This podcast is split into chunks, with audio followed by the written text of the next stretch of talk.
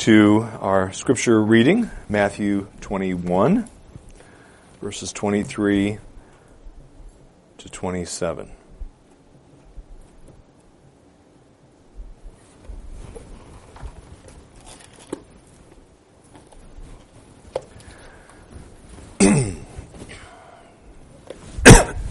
Excuse me.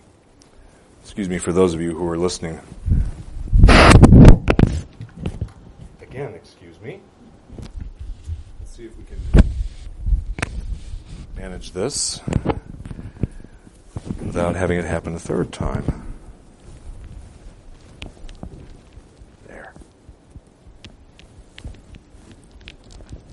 All right. Matthew chapter 21, verses 23 through 27. This is God's Word. Listen reverently and carefully to it as I read it. Starting verse 23.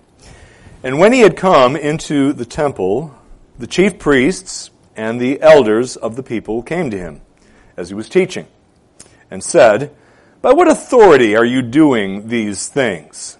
And who gave you this authority?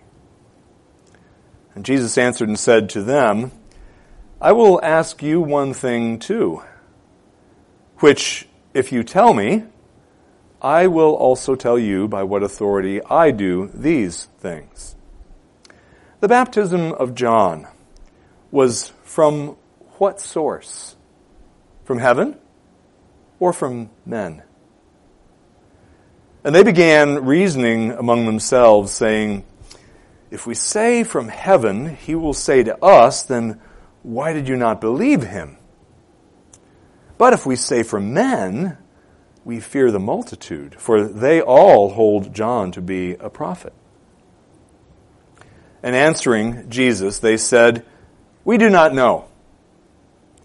And he said to them, Neither will I tell you by what authority I do these things. Amen. Pray with me.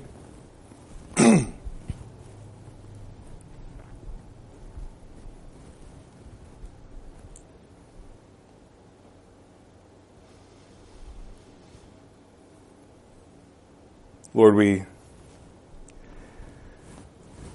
thank you that you are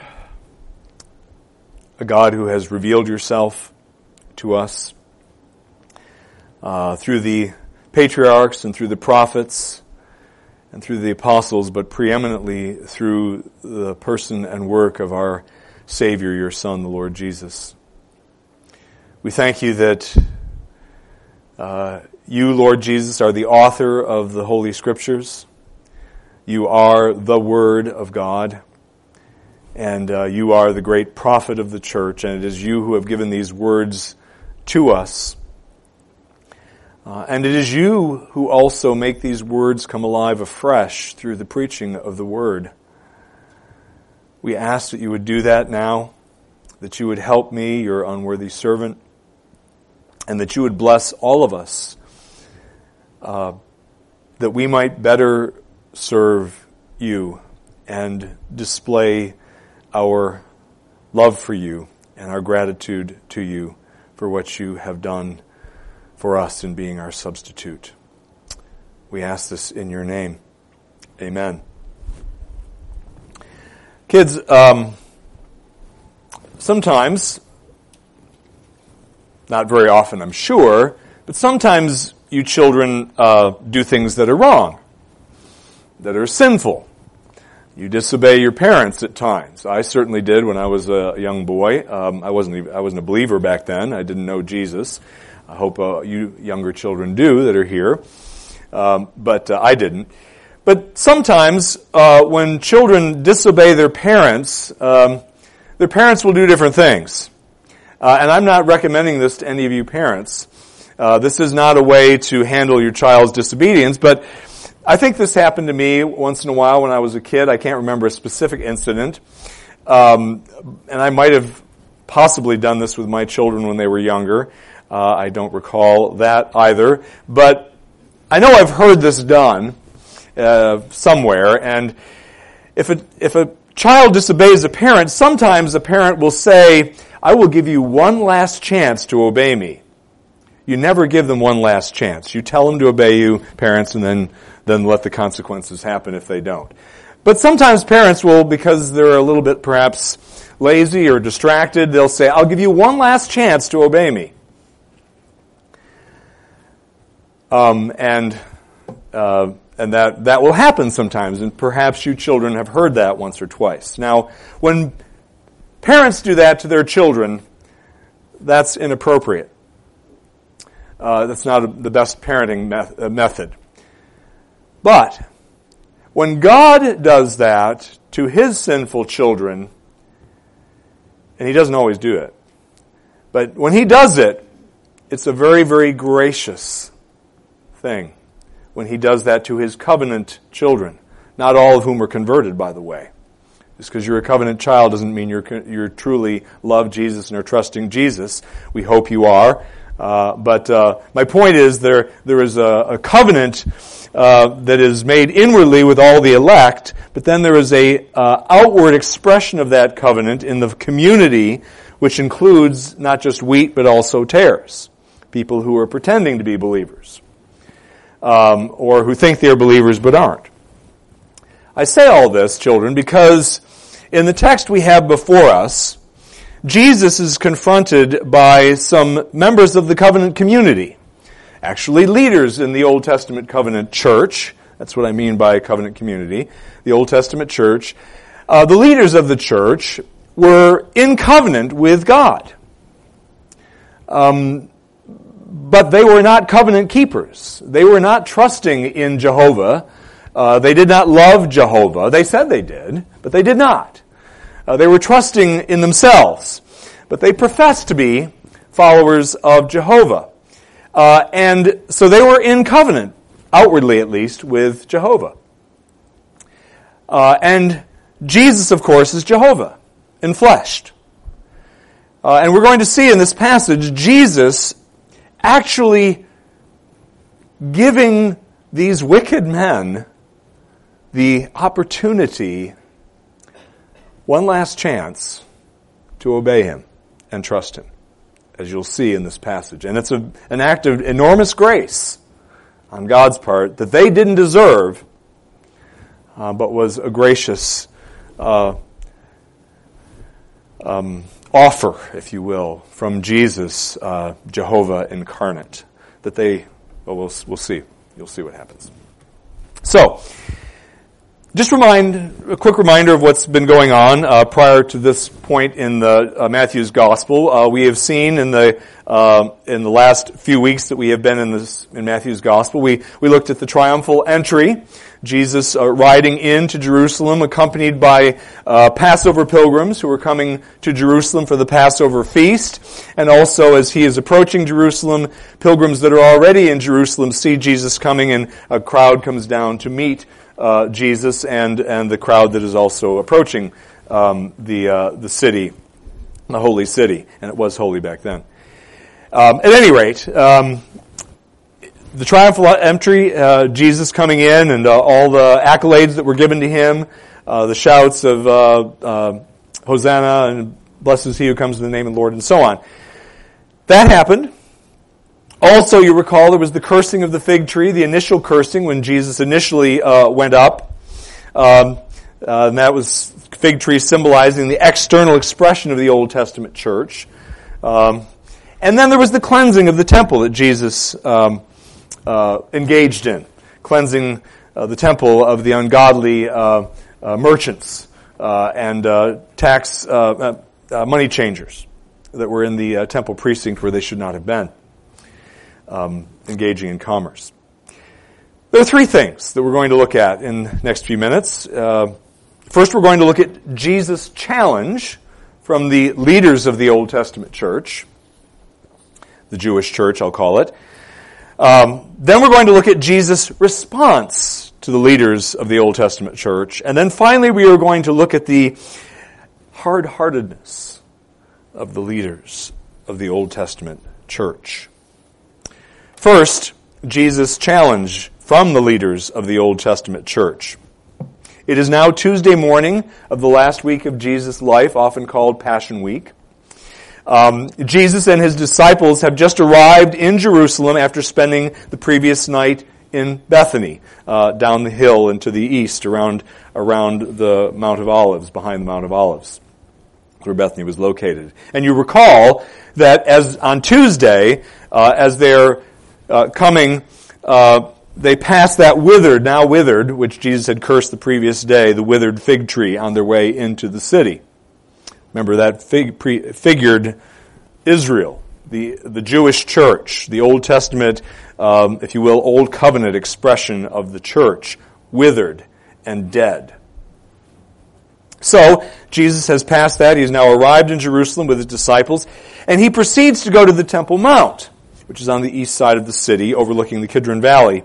Uh, and it is there on the Temple Mount where this episode that we're reading about uh, here um, takes place a crowd of people sees Jesus as he is walking. Uh, he is strolling about in the temple grounds. We learn this from um, one of the other accounts.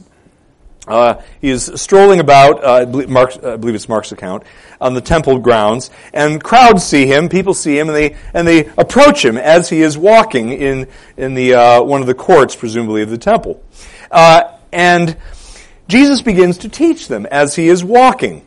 And he teaches them and he proclaims to them, we are told in Luke's gospel, the gospel or the, uh, the, he preaches to them the salvation message, the gospel, as he's walking, as he's going.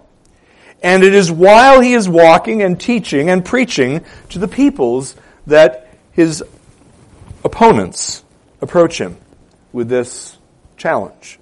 The um, religious leaders. Now let's talk about the religious leaders. Uh, who they're comprised of. Well, they're comprised of three groups, only two of which are mentioned in uh, Matthew's gospel. The third is mentioned in Mark's account in Mark 11. But the first group that is uh, that is contained in this group of people, he, uh, he describes there in verse 23 as the chief priests. Now, these included the current ruling high priest, um, the Sadducean high priest. It included him, but it also included those who had previously held the office of high priest.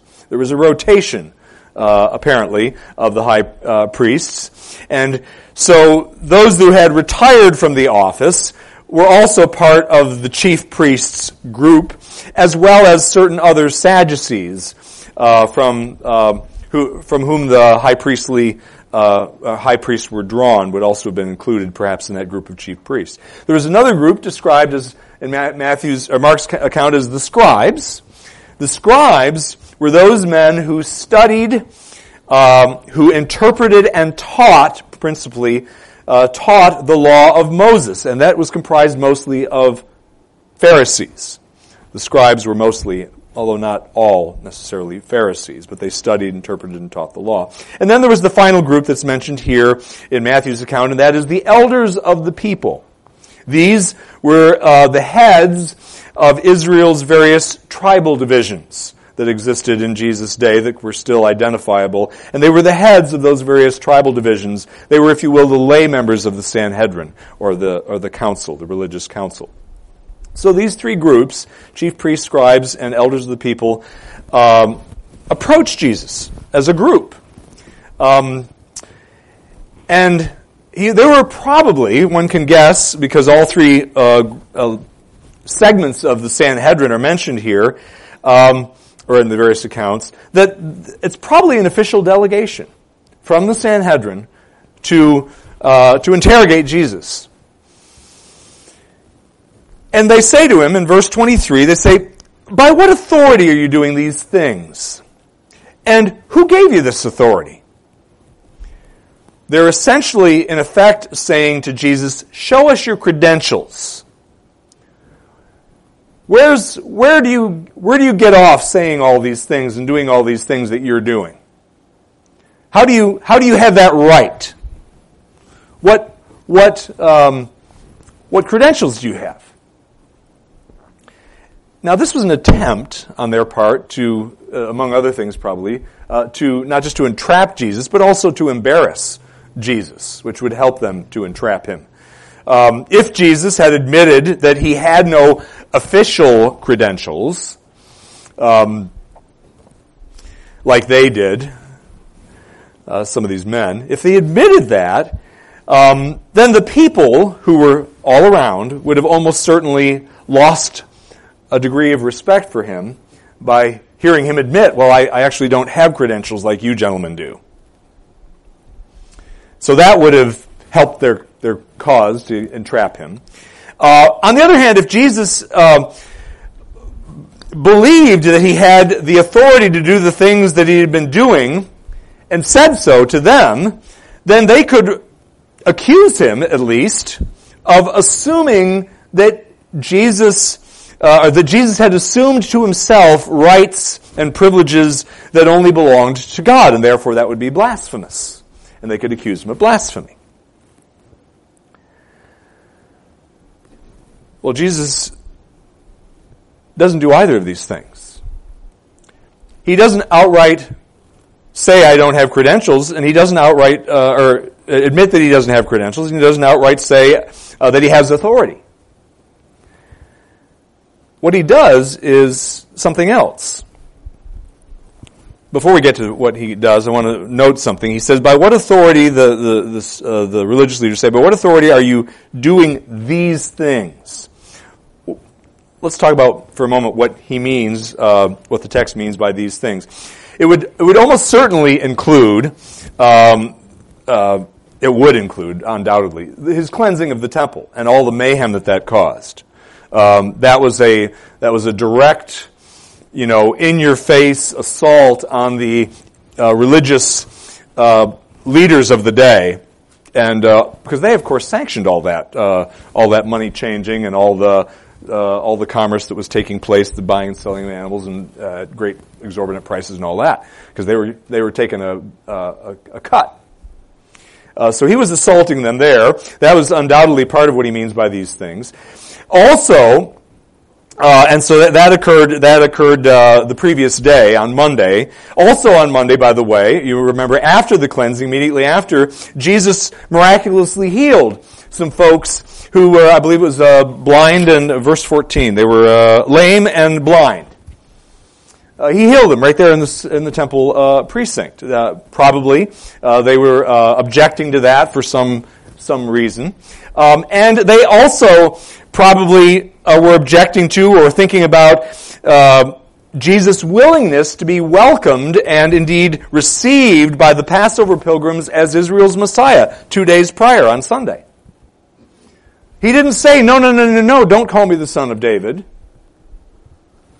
He didn't, he, he absolutely let, let all those, all those, um, uh, declarations and acclamations be made, and he didn't do anything to resist that and say, no, no, no, you, you have it all wrong. I'm not, I'm not the one who you think I am. Although they had a, most of them had a perverted sense of what the Messiah was, uh, a twisted sense of it. The fact that Jesus didn't, um, didn't, uh, refuse those accolades also is undoubtedly uh, part of these things that they're referring to, and probably even Jesus' proclamation of the gospel that he was doing right then as they approached him. Because he was, of course, teaching that salvation from sin uh, comes through faith in him. And they, of course, rejected that message. Who gives you the right to do these things, Jesus? So, that's the uh, challenge from the religious leaders of the church, no less. Always got to keep that in mind. Uh, these people were church leaders, which always there's a lot of application that you can uh, we need to uh, apply to today's church leaders. But secondly, we learn in this passage we look at or we see Jesus' response to the leaders of the Old Testament church to their uh, to their uh, challenge to him, and he responds to them with a counter question. He doesn't answer outright, directly, their question, but rather he responds with a counter question. He says in verse 24, I will ask you one thing too, which, if you tell me, I will also tell you by what authority I do these things. This is a technique of asking a counter question, a question with another question that Jesus employed with regularity, actually, in his, uh, in his ministry.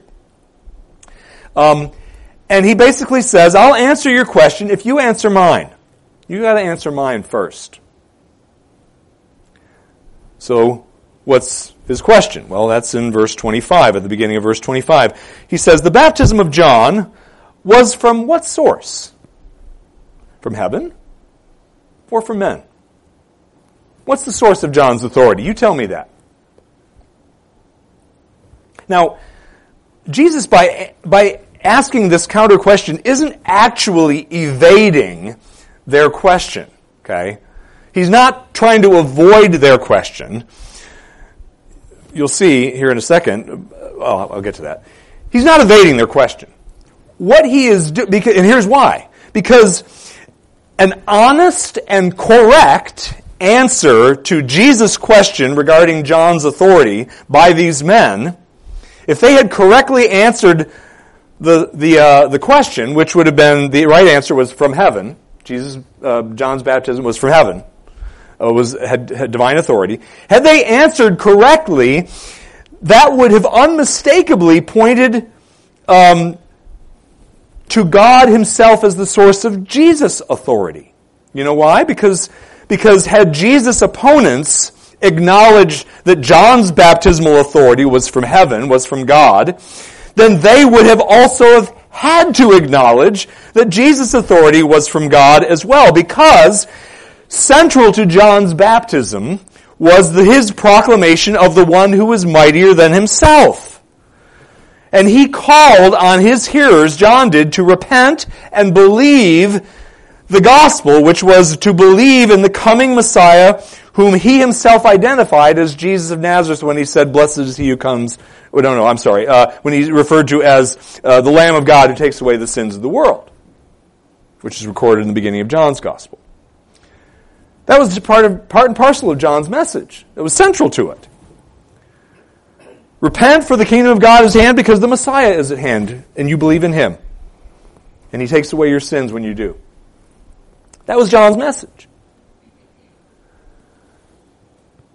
And so, since John's divinely authorized preaching and teaching and baptism pointed to Jesus and the kingdom that Jesus was in the process of inaugurating, even during the end of John's ministry, Jesus' own words and deeds were of necessity divinely authorized because John's were.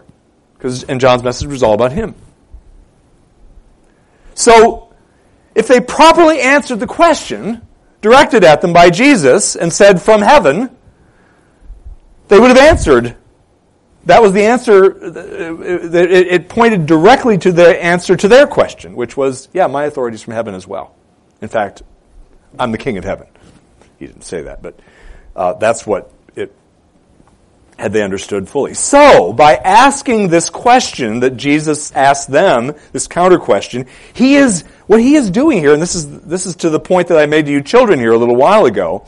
What he is doing is he is at least among other things, he is giving these wicked men, these wicked church leaders of the Old Testament church, one last chance to acknowledge him as the promised Messiah and as their Savior and their King.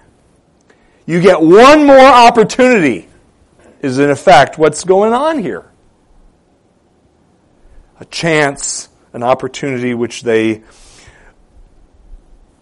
foolishly, oh so foolishly squandered because of their hardness of heart. Which we'll get to here in the third point in just a second. But before we do, I want to make this point. If you're here, if you're out uh, listening remotely, or if you're even here in this room today, it's, it's possible. If you're here Today might be the last day of your life. You might die before the end of this day.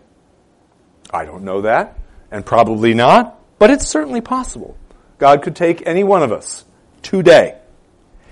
And if you're here today and you have never ever trusted alone in Jesus Christ, the God man, not Jesus the man, not Jesus God, but not man, but Jesus the God man, 100% God and 100% man, as the only one who can save you from the hell that you deserve. And, and if you've never understood that you deserve hell and understood that He's the only way that you are going to escape hell, and if you've never put your trust in Him and Him alone, not your baptism or your church membership, but Him, to save you from hell and to be the king of your life, that is you, uh, He is now in charge and you say, Lord, take me.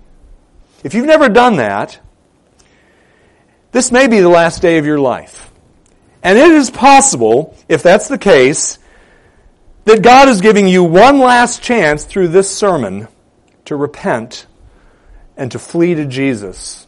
Not in that order. You, you flee to Jesus in faith and that cause, and, and you repent simultaneously when you do. But He's giving you one last opportunity perhaps today to flee to Christ. To say, Jesus, I deserve to burn in hell forever, which is what we all deserve. We deserve God's wrath because we are all rebels. Yours truly, just as much as you are. Born and conceived that way. And we deserve it. But if we will accept the one, the mediator, the redeemer, the one who, who purchases, purchases us, purchases us, those of us who believe in him, out of uh, God's, the hands of divine justice, if you will, purchases us back. If you will believe in Him alone, you will be saved. You will be heaven bound. God will be your Father and your friend rather than your angry judge and your enemy. But only if you come to Christ. Only if you trust in Him alone to save you. And this may be your last chance that God is giving you because you happen to be listening to my words and my voice. Take it. Don't be a fool. Don't be a fool. Thirdly, and finally, so we've seen in this passage Jesus' challenge from the leaders of the Old Testament church. We just looked at Jesus' response to the leaders of the Old Testament church. And now let's talk a little bit about the hard heartedness that is exhibited by the leaders of the Old Testament church. And we see this um, in a couple of different ways in this passage. First of all, that hard-heartedness is evident from the fact that these men, these particular men, had to ask the question about the source of Jesus' authority in the first place. The fact that they even asked that question points to their hardness of heart. That question was asked in 23, by the way, verse 23. For you see, for the past three years now, Jesus has been openly performing miracle after miracle after miracle. Raising the dead, opening the eyes of the blind, giving the lame, the, the, the, the, the lame back their ability to walk and, and, and uh, maneuver. Um, all sorts of things. Casting out demons. And each one of these miracles served as a confirmation of Jesus' claims to be the divine Messiah who would save people from their sins by his work and person. And the Sanhedrin had been observing Jesus closely for most of that three year time. Not perhaps all of them all at once, like maybe the case on this occasion, um, although probably not all of them. But, but they had, they had an eye on Jesus, as we know. All you have to do is casual reading of the gospel makes it very clear they were after him and they were looking at what he was doing carefully. And they saw scads of miracles. So they were fully aware of the many miracles attesting that testified to his identity as the Messiah, these men were. And they knew better because they were trained. They knew their Old Testaments. They knew the prophecies. They knew better than anyone else the overwhelming evidence that, uh, that Jesus exhibited of his divine origin, of his divine identity, and of his messiahship. And yet they refused to acknowledge the obvious.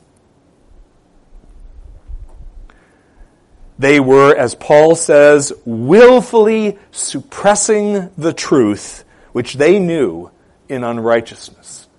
And they knew better than anyone else in that city, in that country. Deep down inside, they knew, you see, they knew the answer to their own question. They knew the answer to their question about the, the source of Jesus' authority, but their hardness of heart, their willful hardness of heart, prevented them from acknowledging what they knew to be the truth on some level. This is a classic example, folks. A classic example of man's capacity for self deception. We are great liars. We are conceived as liars and we lie to ourselves best of all, left to our own devices, if God isn't gracious.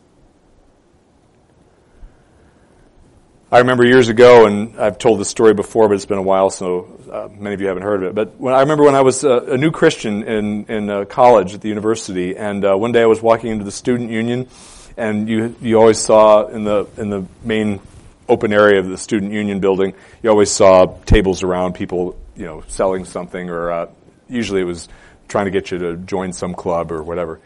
Well, there was a table and uh, I saw some religious literature on it, and I was a young Christian. I didn't know better.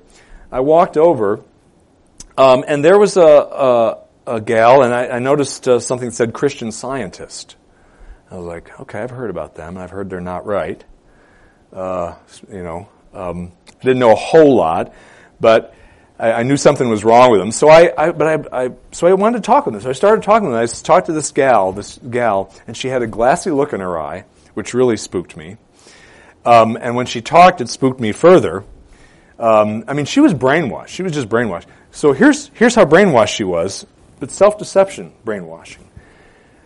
I, I ended up saying, so you believe that Jesus is, um, is God, right? Or something. I, I, I think I asked that question. I think she, oh yes, oh yes. You believe the Bible is the Word of God? Oh yes, yes, yes. Uh, which is all a lie um, although she might have thought it was true. But then she said this. I said, I said, so you believe then that men are sinful and uh, and need need a savior from their sin? And she said, oh no, no, men are not sinful. There is no she. I didn't, she didn't put it quite in these words, but I learned later. They say there is no such thing as sin. Sin is bad thinking, according to the, they, they're not thinking correctly, because everything is mind. And so, you, sin, what appears to be sin is actually in your mind. And you're not, your mind is not thinking correct thoughts when you're thinking, seeing something that you think is sinful. So, she said she believed the Bible and she, and yet she says there is no such thing as sin. Talk about lying to yourself classic, and the cults do it all the time. I mean, it's not just the uh, Christian Science, Jehovah's Witness, Mormons, and you know, and other aberrant groups. They do it all the time. Another way that uh, non-Christians deceive themselves. They'll say, uh, and I hope this isn't anybody listening to me, but if it is, listen up. Um, since God is love, the Bible says God is love, right? Yeah, it does. Since God is love, He has to accept me into heaven, regardless of my shortcomings. Because he's love.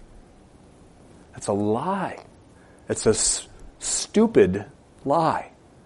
Because the Bible also said that God is justice, that God is righteousness, that God hates sin, and that God punishes rebellion against him.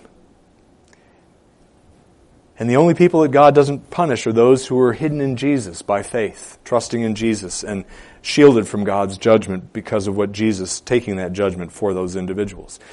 And yet, people will say this, God is love, so he, I'm good, I'm good. Whatever happens when I take my last breath, I'm all good. Lying to themselves. Because on some level they know they're not good. Because God gives everybody a conscience to inform them, you're not good. Another example people who say, well, as long as my good deeds outweigh my bad deeds, surely God will be okay with me and let me in. As if God's standards are the same as that person's standards. That what God would accept is the same as what the guy who says that or the gal who says that would accept. Utter lie. Utter foolishness. Stupidity. I'm basically a good person. Surely God sees me this way. That's another lie. You aren't basically a good person if you're not a Christian.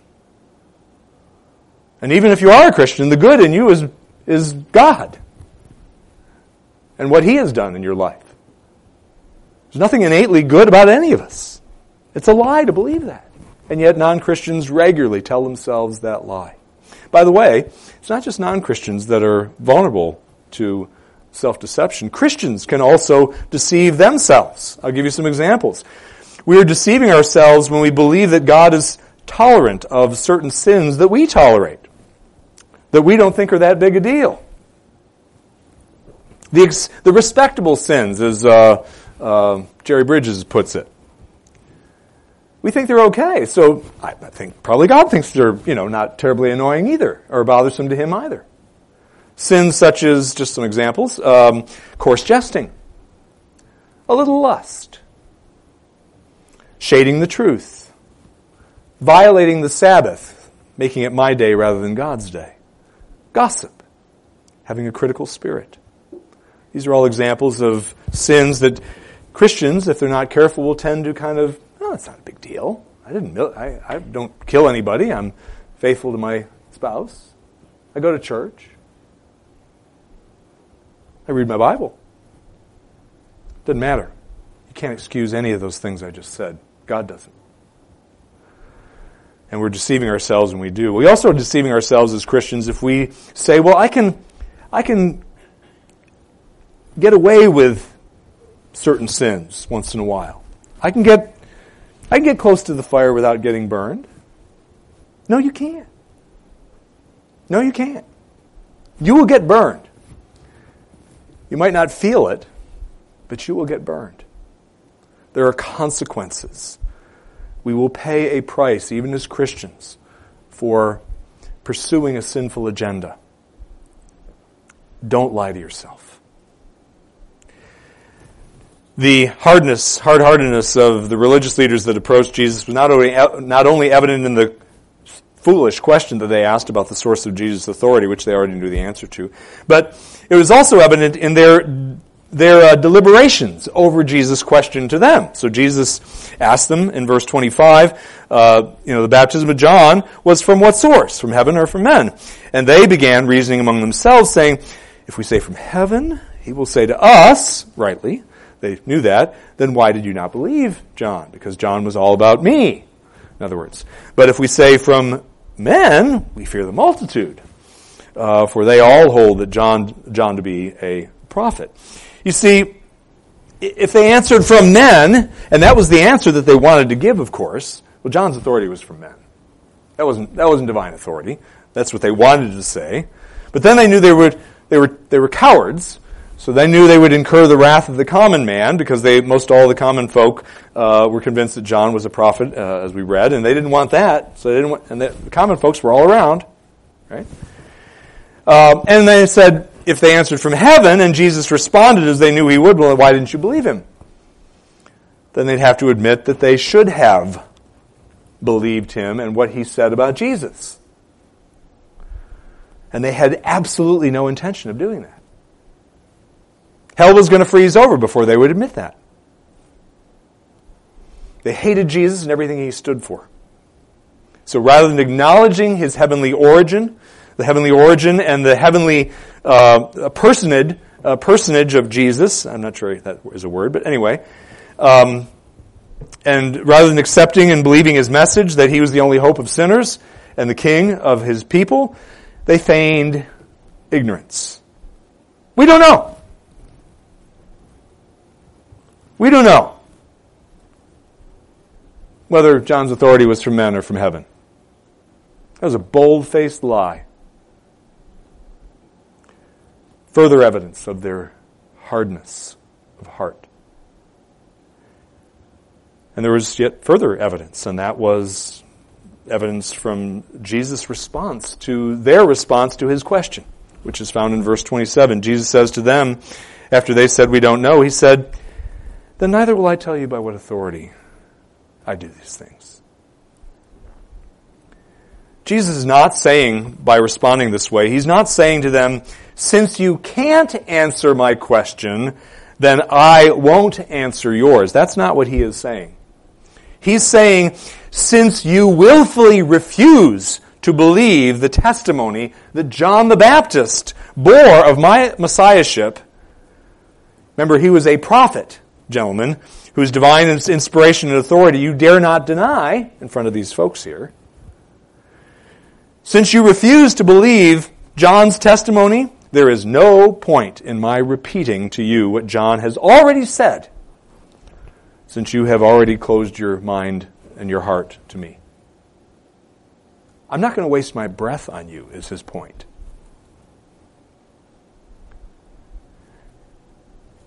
They were so hardened, they were so hateful of God, who wanted to save and came to save sinners who would turn and flee to Jesus.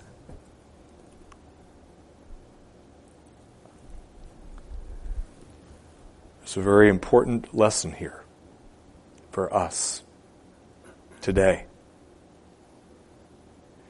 We all, because we are sons and daughters of Adam, because we are, his sin is imputed to us, that first sin in the garden, and we exhibit and act on that sinful nature that we have from the get go, we have a natural tendency to do just what the Pharisees and the Sadducees, the chief priests, did. And don't fool yourself into thinking that you are above that. You are not. I am not. Left to our own devices, we do what they did. We suppress the truth in unrighteousness. We become cold and indifferent to the things of God that are staring us in the face. You walk out there at night and look at those stars, God is screaming at you. You watch those hummingbirds that flit around in the springtime. God is screaming at you. I'm here. And whatever percentage of the population doesn't see anything but a bird. Oh, it's a hummingbird. Uh. Or the flowers that grow and just cry out, There's a God who's beautiful like me. Who you need to worship. But you see, innately, we don't want that. We're rebels. And unless God is gracious, you will hate God until the end of your, well, you'll hate God for eternity.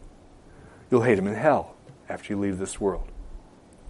The only thing that will prevent that from happening to every last one of us in the world is the grace of God. God has to work in the dead sinner's heart and give him or her eyes to see their need of Christ. First of all, eyes to see how awful their rebellion is, and then secondly, to, for them to see their need of Christ and flee to him in faith. If you understand the gravity of what's going on, what I'm saying to you, and you believe that Jesus is your only hope, that means the grace of God is at work in you. If you, if you trust Jesus now. But you must Put your sole trust in Him. And by the way, for those of us who are already Christians, unless you have the grace of God, you will fall away. And I will fall away into apostasy. And we will be damned also. We need God's grace desperately, whether we're a Christian or a non Christian. Amen. Let's pray. Lord, we thank you that you are a God of grace, that you offer your gracious forgiveness and mercy to all those who will flee to your Son and Him alone uh, as their only hope of being forgiven by you and of being made a new creature. Lord, I ask, we ask, that if there's anyone in the sound of my voice who does not know Jesus savingly, that you would convict that individual of his uh, sinfulness, of your hatred of his sin, of your anger at his sin and him, but also of your willingness to have mercy upon him should he flee to the Lord Jesus. And then would you please give the grace of faith to such an individual if he is listening? Lord, for the rest of us, would you please help us as Christians who are already professing Christ and already in Christ by faith alone? Would you please help us to realize that um, that we need constant sustenance from your sustaining from your grace in our lives. That left to our own devices, we would inevitably apostatize. And that it's only you that holds us up, that causes our faith to continue in Jesus. And would you please give us a sense of, uh, a deeper sense of need for and gratitude for your grace in our lives. And would you please graciously help us, Lord, to kill what remains of the old man in us. We know we must be about that business of killing the old man, or we are not Christians. Our profession is false.